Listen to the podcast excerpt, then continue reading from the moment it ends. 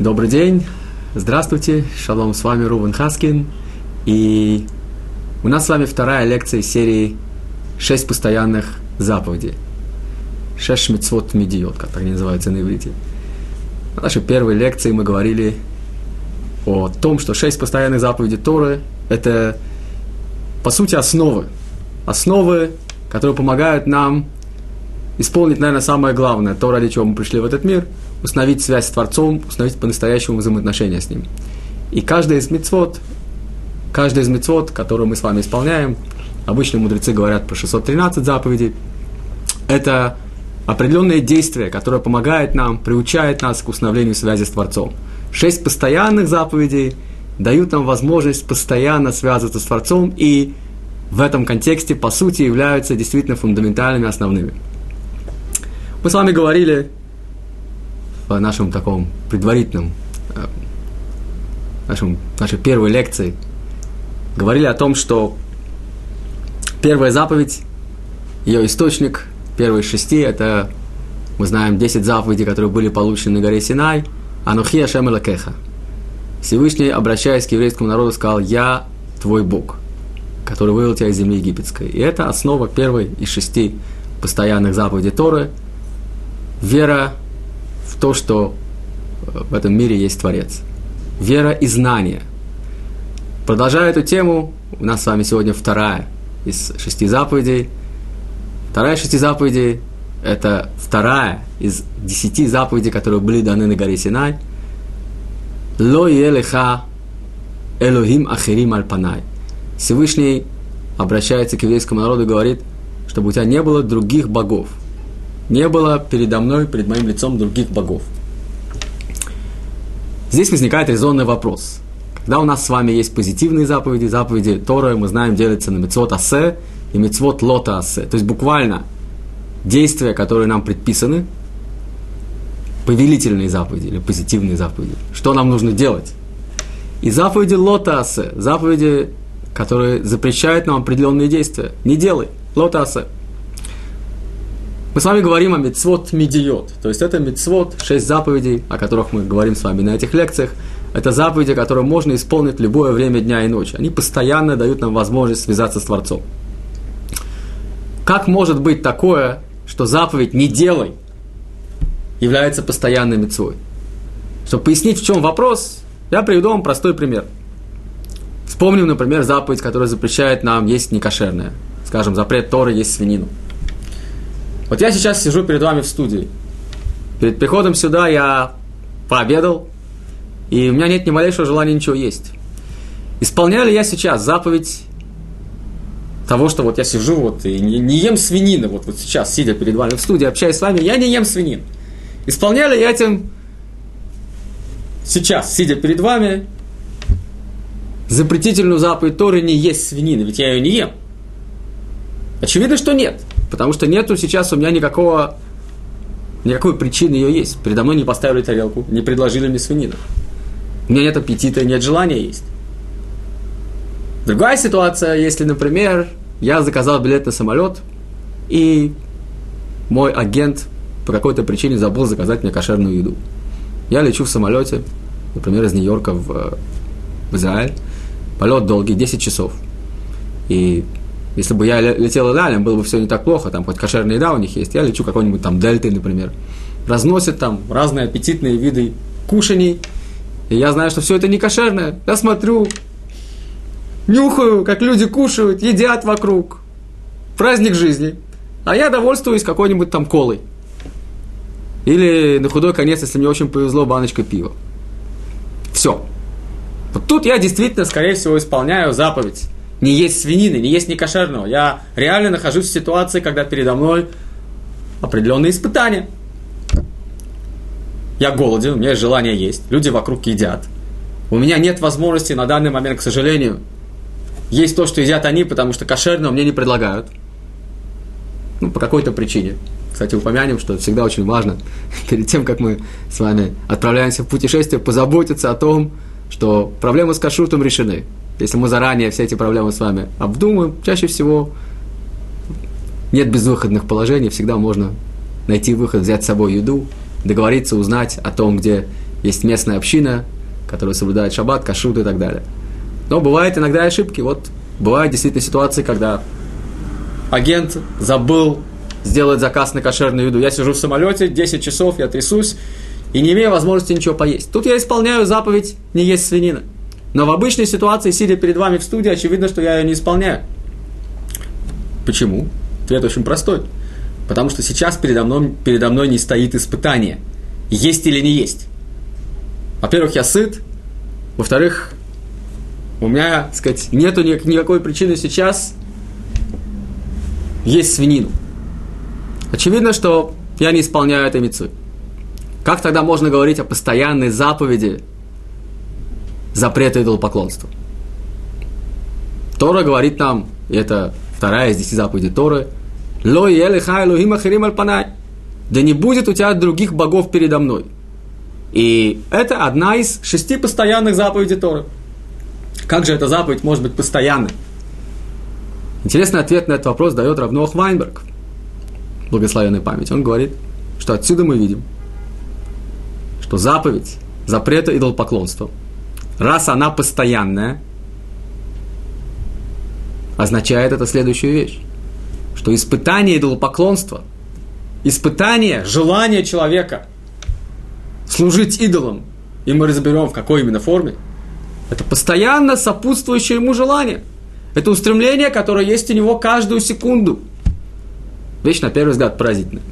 Но это неизбежный вывод. Иначе бы эта заповедь не была бы мецват медит, не была бы постоянной заповедью. Иначе это было бы как в ситуации, когда я сижу перед вами, у меня нету никакой награды, я не получаю за то, что сейчас я не ем свинины. Передо мной не стоит испытание. Но каждую секунду мы с вами получаем награду, когда мы не следуем идолам и помним о нашем завете с Творцом, исполняем этим заповедь «Лое лиха элухим ахирим альпана» не будет пред тобой, не будет у тебя предо мной других богов. Действительно, на первый взгляд, совершенно поразительная вещь. Мы здесь можем вспомнить, чтобы немножко лучше понять, как же вообще может быть такая ситуация, что на первый взгляд, в особенности в наше время, идолопоклонство, казалось бы, уже полностью искоренено – мы живем с вами в 21 веке. И уже последние 2000 лет мы можем говорить о том, что западный мир, западная цивилизация практически живет в мире, где поклонство в тех диких и примитивных формах, в которых оно существовало когда-то, практически не существует. Где же действительно, каким образом мы с вами исполняем заповедь, отказываясь от служения идолам каждую секунду? Талмуд очень интересно комментирует, Талмуд в разделе «Шаббат» очень интересно комментирует слова псалмопевца Давида. Э, Давид говорит так в псалмах, в книге Тейлим, «Ло эльзар» – не будет, буквально, не будет у тебя, надо было бы перевести, чужих, богов или чужого бога, но написано «беха», не лиха, а «беха», то есть не будет в тебе, в тебе не будет башков, чужих богов. Спрашивает Талмуд, что значит в тебе не будет? Как это можно понять?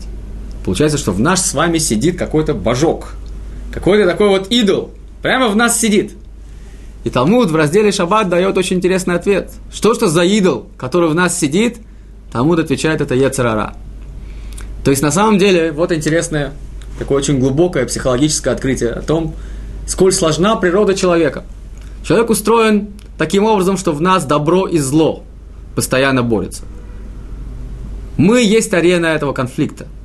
То есть арена этого конфликта добра и зла не только мир вокруг нас, а даже мы сами. И Ецарара, то, как называют его мудрецы, то есть побуждение козлу, по сути, часть природы человека. Это тот самый идол, который в нас. Тот самый идол, который мы с вами должны искоренить. Находится он в нас. Если мы таким образом посмотрим на поставленный на, перед нами вопрос – все становится уже на свои места. Мы видим, что действительно работа над собой, работа над своими слабостями, работа над искоренением этого идола, который присутствует в нас, как часть нашей природы, это вещь, которая действительно требует постоянной, постоянной работы, постоянного напряжения.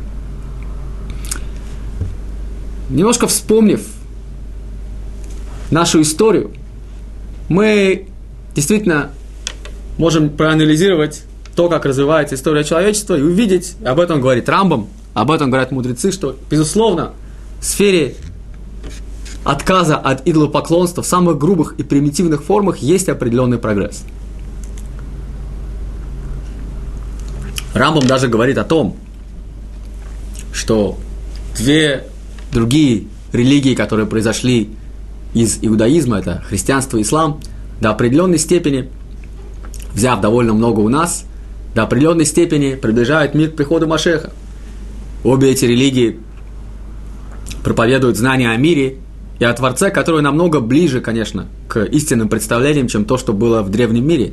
Мы с вами можем открыть страницы пророков, страницы э, книг Танаха и увидеть, какие страшные и дикие культы с приношением э, жертв э, собственных детей, как, например, культ Молоха, с какими-то совершенно дикими формами оргий и других безобразных проявлений полного отсутствия стыда, полного отсутствия этики и морали. Все это сопровождало идолопоклонство, все это сопровождало все примитивные древние религии, которые были нашими соседями на протяжении всей эпохи первого храма. Колоссальные усилия пророков, колоссальные усилия мудрецов были направлены на искоренение этого зла. Если мы с вами открываем страницы пророков, мы поражаемся тому, как часто евреи оказывались перед настолько сильным желанием следовать идолам, что они падали жертвой этих желаний. Мы видим действительно, что это не было простым поединком – по сути, Израиль был небольшой каплей, каплей монотеизма в огромном море язычества, в огромном колоссальном море язычества и идолопоклонства. В определенный момент истории неожиданно все поменялось. Интересно, что об этом говорят наши мудрецы, и в Талмуде говорится о том, что мудрецы попросили, помолились, попросили Творца о том, чтобы, этот, чтобы это страшное зло, идолопоклонство было искоренено. И действительно, это то, что произошло, Интересно, что об этом говорят и наблюда, наблюдают за этим, сказать, историки и философы. Есть такой известный философ Карл Ясперс, который говорит об осевом времени истории. Карл Ясперс говорит примерно как раз о времени, когда, собственно, цивилизация, то, как мы ее знаем с вами сегодня, начинает приобретать уже в греко-римском мире, начинает приобретать те формы, которые мы с вами знаем.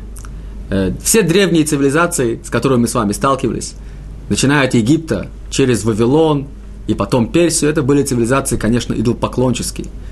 Причем мы знаем, что в, в Египте существовало очень много разных богов, та же ситуация была в Вавилоне. И культ идолопоклонческий сопровождался всевозможными проявлениями дикости, разврата и так далее. Уже в Древней Греции мы с вами видим, что хотя там тоже существовал пантеон богов, но умные, образованные греческие философы не воспринимали это всерьез. Постепенно это сошло полностью на нет и стало просто уже каким-то проявлением э, ушедшей в прошлое культуры, над которой просвещенные люди смеялись. И впоследствии у нас появляется на арене появляется христианство, которое, конечно, взяло очень много у нас, у евреев, потом появляется ислам, который тоже взял очень много иудаизма, и мы имеем перед собой современный мир, в котором, конечно, уже нет этих проявлений идолопоклонства. Так, на первый взгляд. И казалось бы, действительно, в чем такая большая проблема с идолопоклонством сегодня? Где мы с вами можем встретить каменных истуканов? Можно, конечно, поехать в Индию или в Таиланд и поразиться, как люди, совершенно взрослые, образованные люди. Я помню, когда я был в Индии, меня это совершенно поразило. Эм, хозяин гостиницы, достаточно образованный взрослый человек, владеющий языками, э, учившийся в Англии, эм, пообщавшись со мной несколько минут, потом отлучился и вернулся с какими-то э, воскурениями, которые он принес небольшому башку, который у него там находился, так сказать, такой в форме небольшого такого слоника. Называется это у индусов ганеш. Это считается, что это приносит счастье, приносит там, так сказать, маза. Я, честно говоря, был в шоке. Он, увидев мое лицо, сказал, что, ну, э, да, сейчас, конечно, это уже немножко устарело, но мы придерживаемся, так сказать, традиции предков. То есть в Индии все еще это существует. В Индии в Таиланде, в некоторых странах мы еще можем столкнуться с такими проявлениями идолопоклонства, которые уже на сегодняшний день, конечно, в современном мире э, будут сходить на нет. Но в нашей с вами повседневной жизни, если мы не уезжаем куда-то очень далеко в такие путешествия, мы, скорее всего, не столкнемся с идолопоклонством в той форме, о котором говорили нам пророки. Но вспомнив то, что мы сказали с вами, вспомнив то, что Эльзар находится в нас самих, божок вот этот вот, Ецерара, злое начало человеческое, и есть этот самый божок, находится в нас самих. Мы прекрасно понимаем, что копать нужно глубже. История с идолопоклонством еще далеко-далеко не разрешена. Тут уместно вспомнить слова того же Рамбама, который говорит в книге Морен Вухим, Рамбам говорит о том, что если выделить одно направление всех заповедей Торы, Рамбам говорит, что они направлены на искоренение идолопоклонства. То есть все заповеди Торы направлены на то, чтобы искоренить вот это зло, которое называется идолопоклонством. И если внешние формы этого зла уже были искоренены действительно, и мы достигли довольно большого прогресса в этом, внутреннее зло искоренить намного тяжелее. Внутреннее зло, которое является частью нашей природы, требует постоянной, постоянной, интенсивной, энергичной работы. И вспомнив о том, как сотворен человек, мы с вами видим, сколь сложна, непростая эта работа. Действительно, Тора рассказывает нам о том, что человек был сотворен из двух совершенно противоположных, казалось бы, ингредиентов. Двух противоположных ипостасей. С одной стороны, это афар, это прах земной. А с другой стороны, божественное начало. Сам Творец вдыхает в него душу. И, как говорят мудрецы, манда на пах, медилей на пах, то, что он вдохнул, он вдохнул частицу себя самого. То есть душа, которая есть в нас, в своих высших проявлениях это не цоцелоками мааль. Это, по сути, свои искра и проявление самого Творца. Такие противоположные вещи мы находим в себе, каким-то образом Творец своей великой мудрости объединил это, объединил душу, объединил тело, и объединил физическое и духовное, объединил противоположные вещи в нас. И в нас, в нас же присутствует два начала. То, что называется у нас Ецерара, побуждение козлу, и Ецер готов, побуждение к добру. Два эти начала, конечно, тянут нас в противоположные стороны. Но что еще более интересно, мудрецы говорят нам о том, что побуждение козлу, Ецер гора, в человеке присутствует уже с рождения. То есть, по сути, человек, родившись, уже склонен по своей самой природе, по своим инстинктам, склонен к проявлениям того, что мудрецы называют зло. Если эти инстинкты никак не ограничить, если над ними не работать, не пытаться заниматься самосовершенствованием, не пытаться стремиться к тому, чтобы стать ближе к Творцу, то человек, по сути, действительно тут будет прав, наверное, Фрейд, и будут правы многие другие, которые говорили, что человек, по сути своей, во многом похож на животное, если мы только смотрим на эту сторону человека и не замечаем его божественной природы, и не замечаем то, что в нем есть Ецератов, который проявляется в нем позднее, проявляется в нем, как говорят мудрецы, со времени, когда он начинает соблюдать заповеди, то есть с возраста бармитсва. Тогда он начинает работать над собой, тогда у него есть уже разум, у него есть уже определенное понимание того, что он пришел в этот мир для того, чтобы что-то в этом мире сделать, тогда проявляется в нем Ецератов. И тогда, по сути, и начинается вот этот вот поединок двух проявлений, противоположных проявлений человека. Ецер-гара, стремление к козлу, и Ецератов, стремление к добру. И поединок этот требует от нас постоянной работы, безусловно, постоянных усилий. Поэтому заповедь, о которой мы с вами говорим сегодня, называется постоянной заповедью, постоянной заповедью Торы. Ведь постоянно мы оказываемся в ситуациях, когда у нас есть выбор. Быть эгоистами, служить собственному инстинкту, служить собственным проявлением «хочу», «это мне положено», «это мне принадлежит» и так далее, или увидеть в этой ситуации возможность. Возможность что-то сделать для других людей, для Всевышнего. Возможность, может быть, подняться немножко над собственным эгоизмом.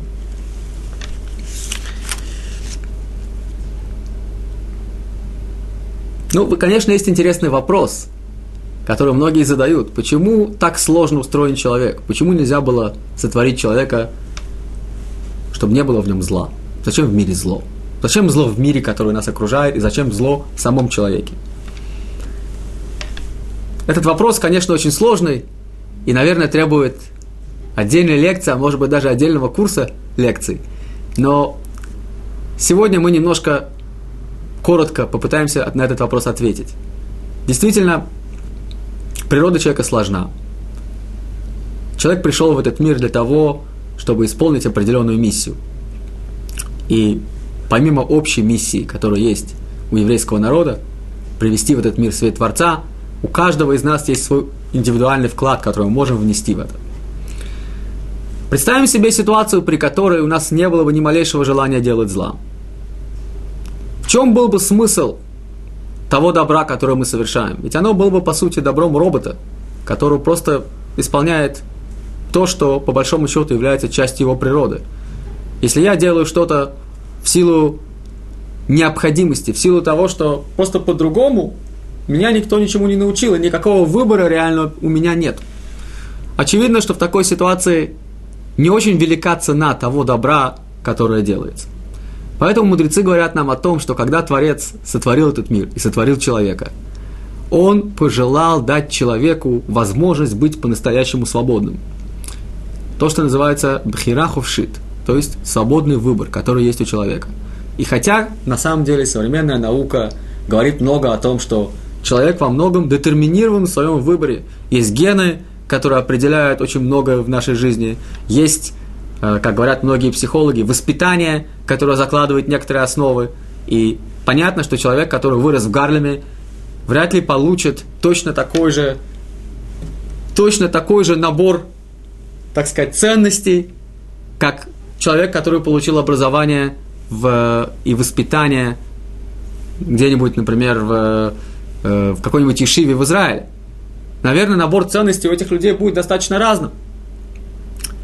Если для одного человека выбор может состоять в том, что убивать это плохо, я знаю, но грабить это нормально. Так выбор будет, когда я грабил. В этой ситуации, когда мне оказывают сопротивление, убить или не убить, это тоже выбор. Это тоже выбор. Для человека, который знает, что грабить так же плохо, как убивать, это вообще не будет выбором. Выбор будет совсем другим. Может быть, когда мы оказываемся в ситуации, когда у нас намного более тонкие вопросы, на первый взгляд, но тоже достаточно принципиальные. Где-то кого-то обмануть с определенной материальной выгодой и найти какие-то оправдания, потому что так делают все. Тоже ситуация на самом-то деле обмана, кражи, грабежа, но ситуация на, на первый взгляд намного более тонкая. То есть выбор действительно у каждого из нас будет в разной точке. Но выбор существует образование, воспитание, гены накладывают определенный отпечаток. Но выбор между добром и злом всегда существует. Просто у разных людей он будет в разной точке. Имея этот выбор, мы, безусловно, приходим к пониманию того, что реальный выбор возможен только тогда, когда добро и зло в этом мире уравновешены. Поэтому этот мир и сотворен таким образом, что добро и зло действительно являются частью этого мира – Добро и зло во многом в этом мире перемешаны. Иногда бывает очень трудно определить, где добро, а где зло. И частично это связано с тем, что добро и зло перемешаны в нас самих. Часто, почти всегда, мы не бываем объективны. Часто мы судим других людей и оправдываем себя в точно таких же ситуациях. Потому что своя рубашка всегда ближе к телу. Потому что я-то уж не могу сделать неправильно. Уж, конечно, я прав. Он очень плохой, нехороший, он сделал много разных гадостей. А я в такой же точной ситуации смогу найти себе всевозможные оправдания. Потому что правда, она имеет много разных сторон. И мы предпочитаем видеть Баайн Това добрым глазом все то, что делаем сами, но очень часто у нас не хватает этого доброго глаза и желания видеть позитивные какие-то стороны в поведении других людей. Это часть нашей субъективности, часть нашей природы – часть того, что добро и зло смешаны в нас самих. Об этом всегда стоит помнить, в особенности, когда э, нам может показаться, что нас обманывают, нас обделили в чем-то, и, может быть, вспомнить ситуации, когда мы поступаем с другими людьми не лучше, чем они поступают по отношению к нам.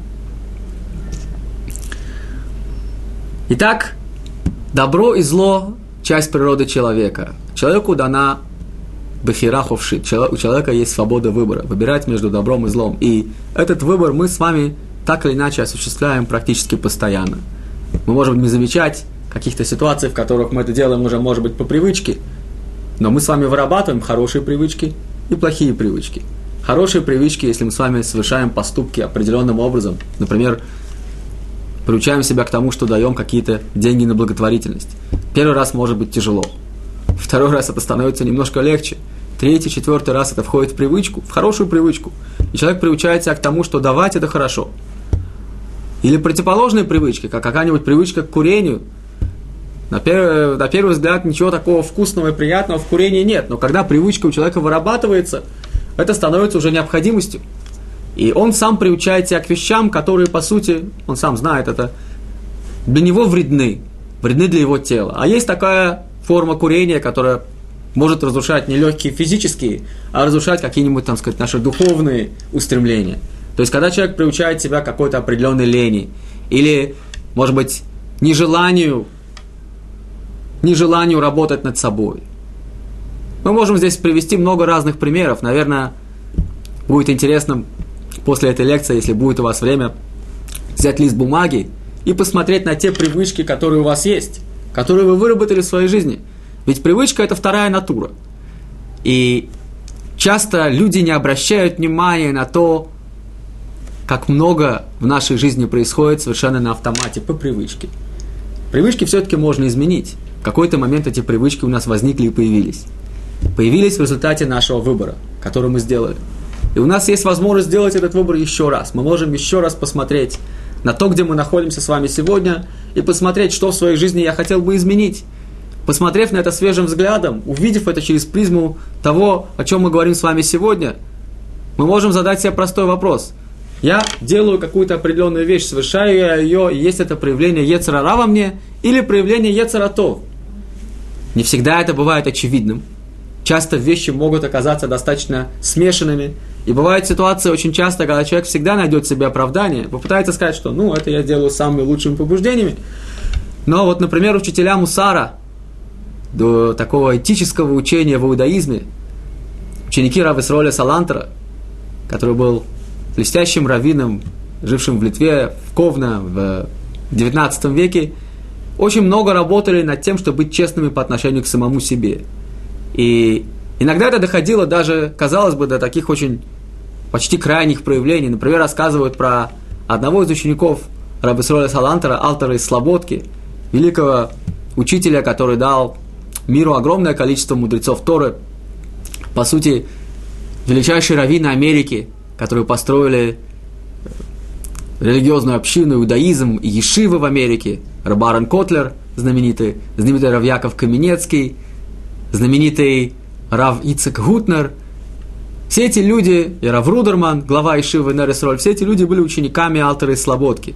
Интересно, что каждый из них, каждый из них взял что-то свое, развил какое-то свое уникальное понимание Торы, хотя учились они все у одного и того же учителя. Это было удивительным качеством Алтера, умением разглядеть в каждом из его учеников что-то уникальное. И как настоящий хороший учитель, он развивал этих людей – он не пытался просто вложить в них Тору в готовом виде, а давал каждому из них возможность развить свое уникальное понимание и видение Торы.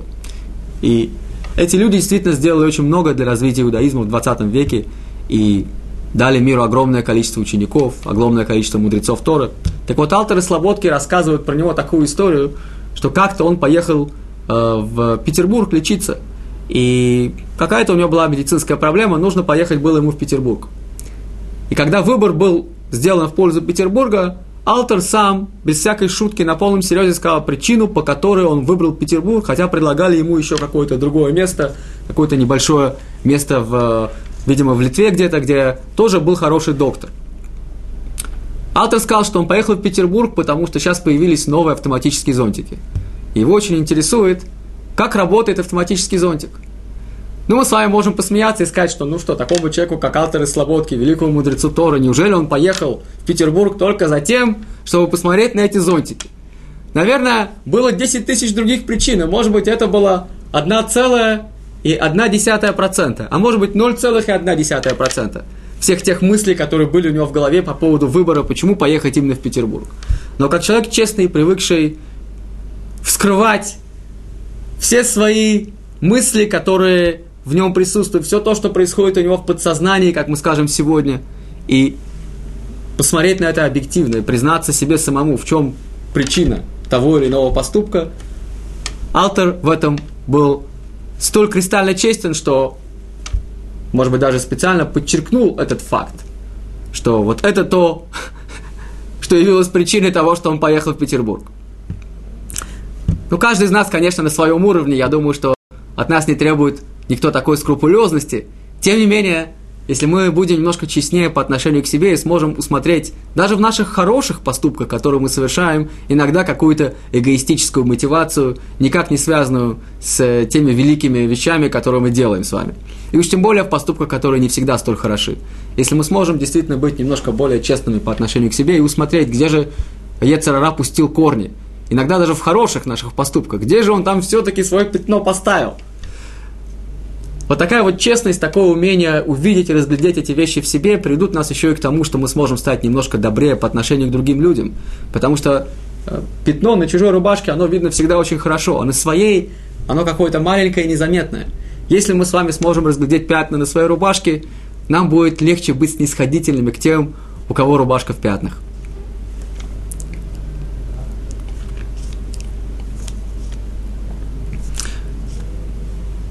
Еще один интересный момент.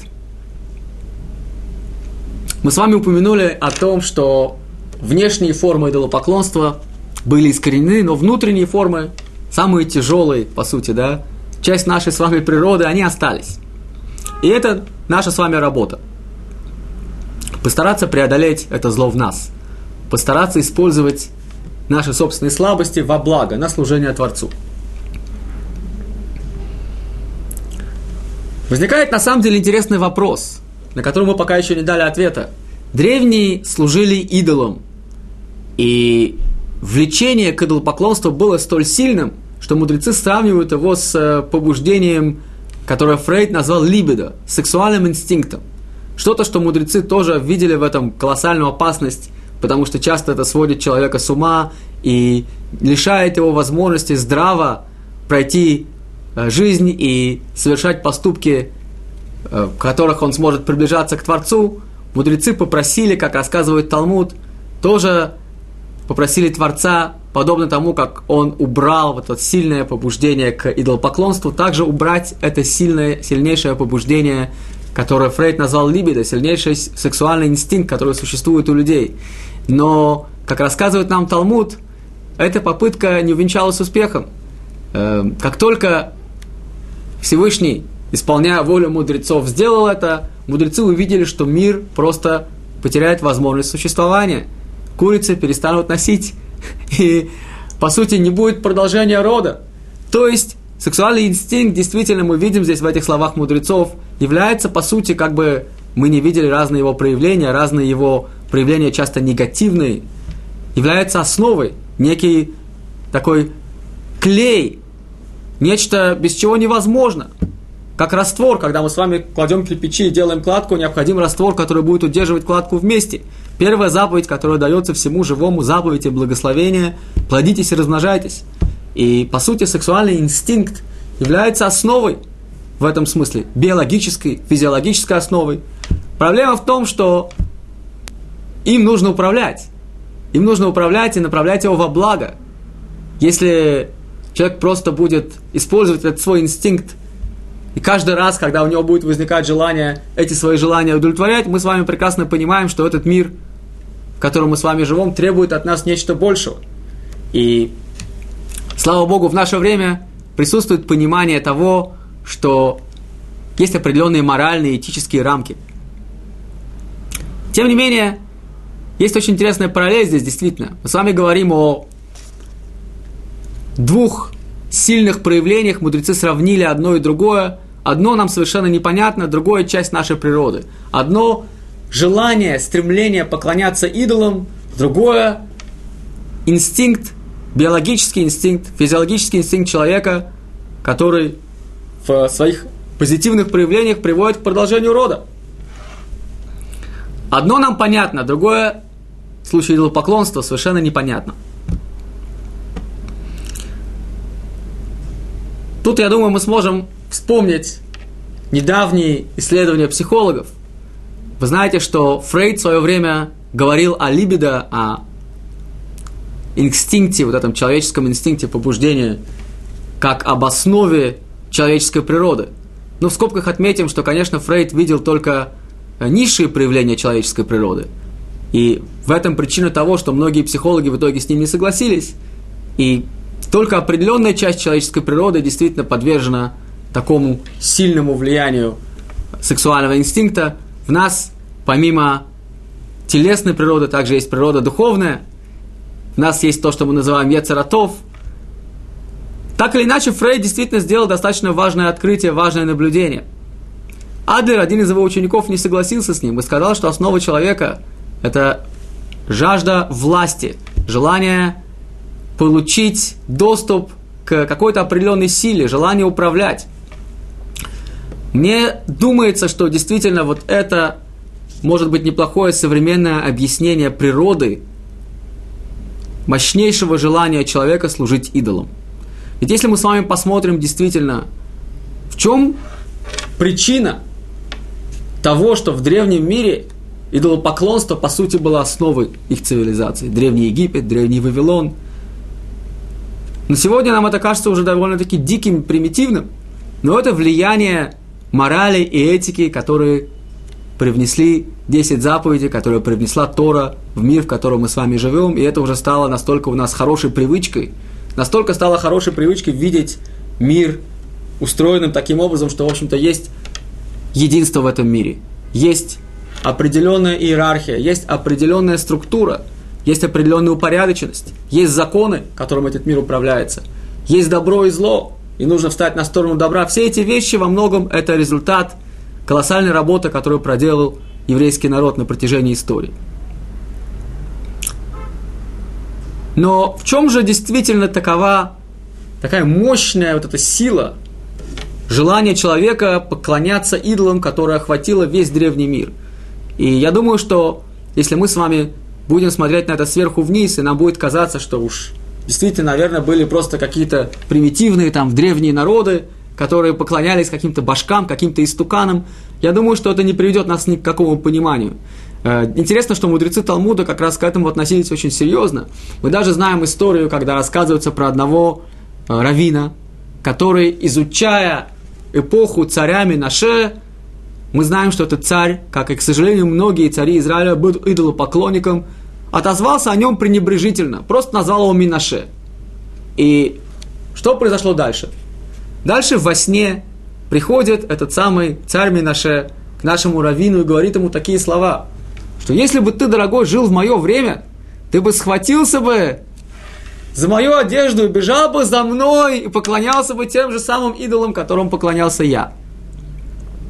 То есть, действительно, природа человека была до крайней степени склонна к идолопоклонству. Что же в человеческой природе есть такое, что приводит его к такому колоссальному стремлению поклоняться каким-то непонятным силам, каким-то истуканам? По сути, если мы с вами проанализируем и посмотрим на тем колоссальным отличием, которое есть между монотеизмом и тем, что называется идолопоклонство или язычество. Ведь отличие, конечно, не только в том, что у нас один бог, а у них много богов. Отличие не только в количестве – это очень внешний подход, который совершенно не рассматривает глубины отличий между этими совершенно противоположными, диаметрально противоположными точками, точками зрения на то, как устроен наш мир. Отличие во многом в том, что в случае, когда у меня есть один Бог, я обязан выстраивать с ним определенные отношения. Этот Бог установил определенные законы, как мы видим в Торе, он эти законы не отменит. Есть понятие добро и есть понятие зло. И эти понятия абсолютны. Есть понятие истины и лжи, есть понятие справедливости, есть понятие того, что нужно следовать закону, который установил Творец, нужно стремиться следовать этому закону постоянно, нужно этот мир менять. Во всяком случае, получается, что у нас довольно непростая, но очень динамичная жизнь, которая накладывает на нас довольно немалую ответственность. Совершенно другая ситуация, когда у меня есть много разных богов – Допустим, я какой-нибудь там крестьянин в Древнем Египте, и у меня есть поле, мне нужно сейчас заботиться о том, чтобы у меня был хороший урожай. Я помолился Богу дождя, потому что мне нужен дождь. Дождь не выпал, я могу помолиться Богу росы, или Богу реки Нил, или еще какому-нибудь Богу.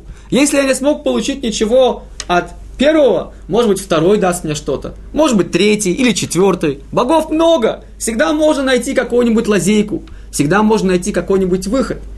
По сути, боги здесь являются такой огромной доильной машиной, такой колоссальной коровой с огромным количеством сосков. Каждый из сосков это просто тот или иной бог. И эту корову просто нужно очень грамотно доить. Вот отношение идолопоклонника к миру. Нужно просто выработать технологию доения, наиболее эффективную, наиболее успешную, поэтому ритуал, поэтому культы. И хочу вам сказать, видимо, эти культы приносили какой-то результат, иначе люди поколениями вряд ли бы занимались этим. Приносили результат, и поэтому идолопоклонничество было столь популярным. Люди, по сути, поклоняясь идолам, снимали себя всякую ответственность за собственные поступки в этом мире, с одной стороны. С другой стороны, становились в положение, когда они управляют всем в этом мире совершенно без каких-то моральных ограничений. Ведь если у меня есть много разных богов, я использую знания, которые у меня есть, для того, чтобы подоить одного, другого, третьего. Мое отношение к миру – это отношение эгоиста. Меня интересует только моя личная выгода. В данном случае мне нужно, чтобы у меня вырос урожай, потом мне нужно будет задобрить богов, чтобы у меня э, все было в порядке с моими детьми, чтобы у меня был хороший доход, чтобы еще что-то было. И вот отношение к миру человека, который, по сути, живет по принципу «все мне должны». Этот мир существует для того, чтобы я его использовал, ничего не давая этому миру взамен. Тора учит нас противоположному подходу к миру – Действительно, нам скло... мы по природе своей склонны к эгоизму. Человек по природе своей эгоист. Своя рубашка ближе к телу. И в этом, с одной стороны, часть естественной человеческой природы, но с другой стороны, это некое невозделанное поле, которое нужно обрабатывать. Эгоизм человеческий требует определенной шлифовки. Человеку необходимо, когда он взрослеет и когда он начинает понимать, что мир намного сложнее – видеть, что помимо его желаний, помимо его личных каких-то устремлений, его выгоды в этом мире, есть много других вещей. И если каждый будет стараться только урвать себе свой кусок собственный, в таком мире, конечно, мы не встретим добра, мы не встретим гармонии, мы не встретим справедливости.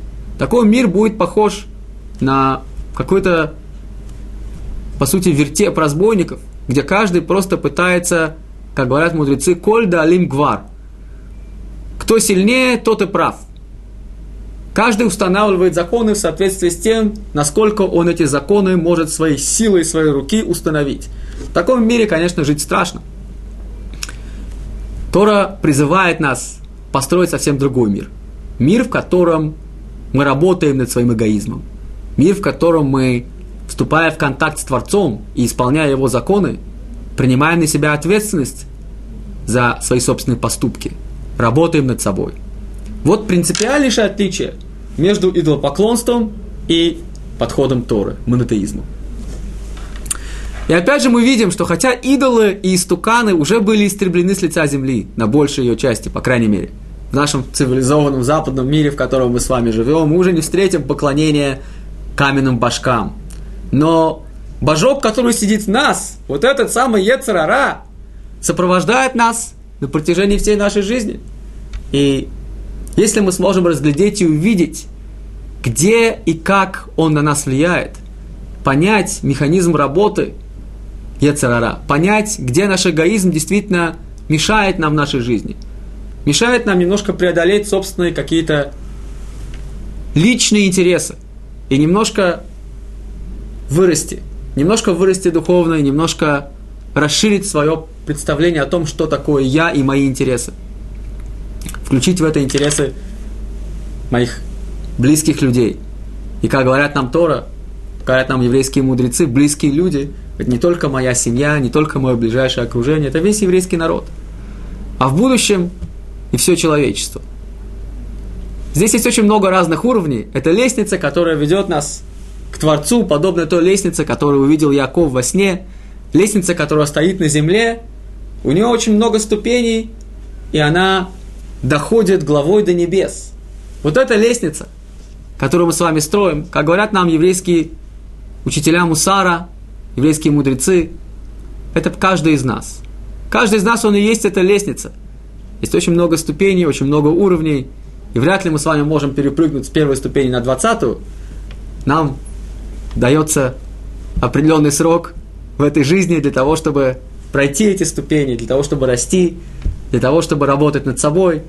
И здесь нам, конечно, стоит помнить о том, что это не однодневная работа. Здесь мы вряд ли сможем столкнуться с чудом перерождения человека за один день, но это что-то, что дает нам, помимо награды, которую мы с вами получаем, дает нам еще и колоссальное удовлетворение и радость. Потому что, конечно, душа в человеке неистребима. Доброе начало в человеке всегда стремится к тому, чтобы своими поступками человек был достоин того титула, который он получил, образ и подобие Творца – Рабмоша Кардавера, великий еврейский мудрец, каббалист, говорит в своей книге, которая одновременно являясь книгой Мусара, то есть книгой еврейской этики, также является книгой мистической книги, книгой по Кабале. Рабоша Кардавера говорит нам о том, что образ и подобие Творца, в нем как бы есть две стороны, есть потенциал, который в нас заложен, это всегда присутствует. Мы сотворены таким образом, что действительно – есть у нас свобода выбора. То, о чем мы с вами сегодня говорили. Действительно, есть у нас самые возвышенные, высокие проявления нашей души. То, что называется «ницо целоками маль». Искра божественного в нас, которая всегда в нас присутствует. Но своими поступками мы меняем этот мир. И это наиболее принципиально и важное. Мы живем с вами в мире материальном прежде всего. Этот мир называется мир Олам Асия, то есть мир действий, Своими действиями, поступками мы меняем в этом мире очень много. Какие будут наши поступки? Насколько мы сможем этот мир изменить к лучшему? Вот это реализация образа и подобия Творца. Если мы действительно следуем пути Творца в своих поступках, а не только в своих мыслях, но, конечно, и в мыслях, и в своих разговорах также. Тут есть как бы три таких уровня. Мудрецы говорят нам, есть то, что называется махшава, мысль, мысль, сформировавшись в человеке, это первое первичное побуждение. Перед поступком всегда есть мысль. Дальше есть речь. Речь – это мысль уже оформленная. Мысль, когда я хочу поделиться этой своей мыслью с кем-то, она начинает уже у меня формироваться, и во мне уже есть какое-то четкое убеждение, понимание, что это не просто что-то, что неплохо было бы сделать, а я уже нахожусь на верном пути, я уже поделился этим своим желанием, своими друзьями, я обсудил это, и, наконец, собственно, поступок. Все это вырастает в конечном итоге в поступок Маасе. Вот эти три ступени. Махшава, мысль, дебур, речь и Маасе, поступок. И если мы с вами доводим это до действительных реальных действий, доводим свои благие побуждения, благие намерения до реальных действий в этом мире, исполняем заповеди, осуществляем мы таким образом в себе не просто потенциал что, того, что мы сотворены по образу и подобию Творца, а мы реализуем этот свой потенциал божественный, который в нас есть.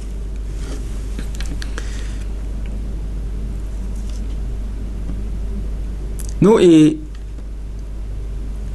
к разговору о природе монотеизма, веры в единого Бога и идолопокло, идолопоклонническому подходу к миру, подходу идолопоклонника, который в этом мире видит очень много разных противоположных сил и богов – Наверное, неплохой иллюстрацией будет то, что написано у Достоевского, как мы помним, Иван Карамазов в свое время сказал, если Бога нет, все дозволено. Если нет Бога в нашем с вами понимании того, о чем мы говорим, вот этого единого Бога, к которому мы можем обратиться с молитвой, в котором мы видим источник всего, что в нашей жизни происходит. Если этого нет у человека, то тогда все дозволено, тогда действительно мир представляет собой арену борьбы каких-то разных сил и проявлений, никак не связанных одно с другим. В мире царит хаос, в мире царит беспорядок. И, наверное, единственное, что человеку остается в таком мире, это борьба за выживание.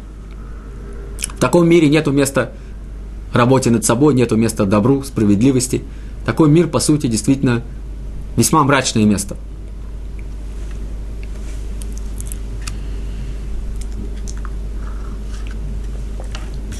Что же за проявление идолопоклонства, которое мы с вами встречаем сегодня, так или иначе? Тут, наверное, можно упомянуть много разных вещей. Адлер называл вообще основой человеческого поведения стремление контролировать мир вокруг нас. То есть жажда власти. Жажда власти проявляется в разных формах. Жажда контролировать мир может проявляться в желании накопить большое количество денег. Ведь деньги дают не просто материальное благосостояние, они дают какой-то определенный статус. Человек может, по сути, обожествлять деньги, считая, что это есть основа его жизни. Это может быть какое-то безграничное поклонение каким-нибудь авторитетам. Когда человек теряет возможность думать самостоятельно, теряет возможность анализировать свою жизнь и просто пытается, как у нас написано, не сотвори себе кумира, пытается просто следовать слепо примеру каких-нибудь там звезд или каких-нибудь других авторитетов, которые, как ему кажется, и есть истинный и верный путь. Ну, Тора учит нас, конечно, тому, что человек должен стараться всегда, в любой ситуации, оценивать свои поступки, оценивать свою жизнь и задавать себе вопрос о том, насколько мои поступки похожи на поступки праотцов Авраама, Ицхака и Якова. Не случайно Тора приводит нам эти живые примеры. То есть не просто разглагольствование о том, что есть в этом мире добро, а приводит живые конкретные примеры того, как поступали Авраам, Ицхак и Яков, как поступали великие наши предки. И это одно из колоссальных достоинств изучения Торы. Мы с вами на каждой странице Торы встречаем уроки, очень важные уроки жизни.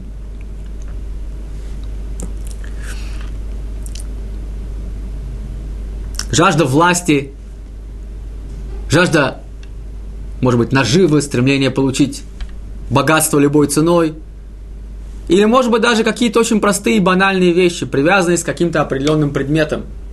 Вот если я получу вот этот предмет, получу что-то там, какую-нибудь там машину или какой-нибудь последний, последнюю модель телефона, или неважно что. И это вот будет в моей жизни очень важным для меня моментом. Тут, наверное, тоже мы можем усмотреть определенный элемент того же самого. Человеку кажется, что вот для счастья мне не хватает только вот этого. Вот если я сейчас это приобрету, тогда моя жизнь действительно станет счастливой. Ну, на самом деле, конечно, нас не может ничего наполнить извне. Как написано, «Анефе шлоти мале». Душа человеческая не может наполниться ни новой моделью телефона, ни даже какой-нибудь самой роскошной виллой или какой-нибудь последней моделью машины. Все эти вещи внешние по отношению к человеку по сути, в нем самом ничего не изменит. И понимание этого, оно действительно поможет нам раскрыть определенную глубину нашей жизни и не поддаваться вот этому стремлению, которое в особенности проявилось уже не так давно, во второй половине 20 века, это новая наша культура, которая по сути не несет никаких определенных идеологических ценностей, а только, не случайно называют это в Америке, consumerism, то есть просто потребительская ментальность, когда мы с вами включаем телевизор, и у нас каждые несколько минут реклама, где нас пытаются убедить в том, что нам необходимо целый ряд вещей, без которых, если мы эти вещи не приобретем, таков подтекст рекламы, мы не будем по-настоящему счастливыми людьми. И понятно желание и стремление людей продать все то, что они хотят продать. Вокруг этого колоссальная индустрия, маркетинг – мы встречаем то же самое сегодня даже и в политике, когда, к сожалению, все меньше мы обращаем внимание на то, что говорят нам, а все больше обращаем внимание на внешние формы того, как выглядит тот или иной кандидат, того, как он подстраивается под опросы общественного мнения, того, как он обещает красиво и сладко поет. Все это тоже, в общем-то, формы той же самой проблемы. Вместо того, чтобы увидеть, что все внешние вещи в мире, который нас окружает, они, по сути, даны нам только для того, чтобы мы реализовали цель, ради которой мы пришли в этот мир. И никто не говорит, что нужно жить, как призывали хиппи, вернуться, так сказать, в прошлое, отказаться от современной технологии, отказаться от всех тех достоинств, которые принесла с собой цивилизация. Хиппи, конечно, это был некий протест против как раз вот этого общества, которое погрязло полностью в этом консюмеризме, по, по полностью погрязло в этом желании и стремлении просто заполнить себя и свой мир огромным количеством игрушек. По сути, мы с вами продолжаем играть те же самые игрушки, которые играли когда-то маленькими детьми. У маленьких детей просто более простые игрушки. Когда человек вырастает, его игрушки становятся очень дорогими. Это дорогая машина, это какой-нибудь последняя модель телефона или что-нибудь еще. По сути, те же самые игрушки, принципиально ничего не изменилось. С другой стороны, вот этот крайний социальный протест хиппи полностью уйти из мира, в котором мы с вами живем, и построить какой-то свой мир, в котором не будет всех этих внешних форм и проявлений, мы с вами прекрасно понимаем, он невозможен. Мы живем с вами в мире, где все имеет свой смысл. Технический прогресс тоже имеет определенный смысл. Мы с вами только должны не злоупотреблять техническим прогрессом, не обожествлять все проявления материального мира и не делать из них предметов, которые становятся нашей любимой игрушкой, и по сути пытаемся самих себя этим наполнить, наполнить свою жизнь смыслом через какие-то внешние вещи. Эта вещь никогда не сможет наполнить нас, неважно, какой бы хорошей и замечательной она ни была. Лучшее тому подтверждение, что когда вы эту вещь приобретаете, через какое-то время она вам надоедает, и вам уже нужна новая игрушка. То есть это процесс бесконечный. Поэтому Конечно, путь Торы, как обычно, это путь золотой середины. Путь, который предполагает получать удовольствие в этом мире и использовать все то, что есть в этом мире, но на благо. Использовать для того, чтобы действительно все эти вещи, которые нас окружают, стали для нас инструментами, стали для нас полезными инструментами, которыми мы пользуемся в своей жизни. И если у нас есть возможность пользоваться ими и использовать их во благо, то это замечательно. Мы можем привести массу примеров. Наверное, один из примеров использования современной технологии, это как раз и есть вот этот сайт организации Алтадолт и Шурун, на котором вы смотрите наше видео. Это тоже использование современной технологии. И интернет – мощнейший инструмент современной технологии, который позволяет нам делать много хороших вещей.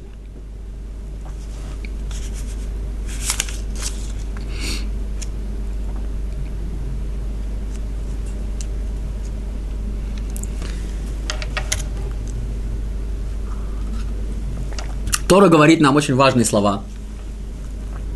Именно когда человеку бывает хорошо, часто он забывает о Боге. Врам ли вавха? И твое сердце, говорит нам Тора, поднимется, возвысится, ты чувствуешь себя хорошо, комфортно, у тебя все есть.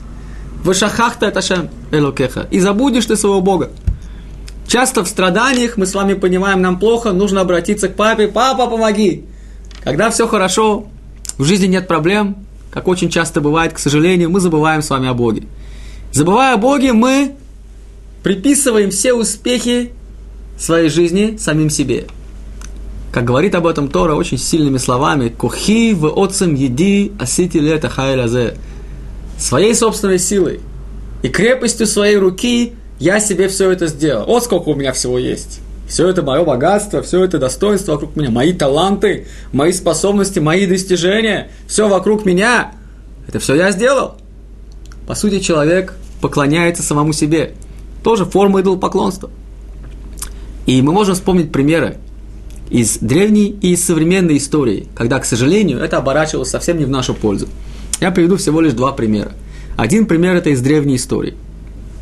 Мы можем вспомнить с вами великую победу Хануки – великую победу, когда хасманеи освободили нас от греческого владычества, вошли в храм, осветили его. Замечательная, грандиозная победа. Но что произошло с династией Хашмунаим? Мы знаем, что, будучи куаним, будучи пересвященником, они не должны были занимать трон. Но жажда славы и жажда власти человека часто ослепляет. Одной короны первосвященника, одной короны куаним было мало – Взяли вторую корону, корону царства. Не смогли эту корону поделить. И в итоге междуусобная борьба между братьями приводит римское владычество, приводит сюда, в землю Израиля, римлян. Это был конец, очень печальный конец такой замечательной начавшейся истории, праздник Хануки. Поэтому мы с вами, когда празднуем Хануку сегодня, вспоминаем не столько физическую победу, не столько победу в войне, сколько победу, конечно, духовную. И еще один пример из современной нашей истории. 67 год. Великая победа 67 года. Шестидневная война. Когда вопреки всем, казалось бы, законам истории, вопреки естественному ходу вещей, почти в безнадежной ситуации Израиль превентивным ударом против обрушившихся с севера, с юга и с востока, со всех сторон арабских армий побеждает. Победа приписывается силе израильской армии. Цагаль – это мощнейшая армия на Ближнем Востоке. Что мы получаем в результате? Страшную катастрофу 73 года, войну Йом-Кипур. Отрезвление. Понимание того, что приписывание успехов себе часто оборачивается не в нашу пользу. Давайте помнить об этом. И давайте стараться всегда в ситуациях, когда нам не только плохо, но и хорошо, помнить о том, что Творец – это и есть тот, кто дает нам силы.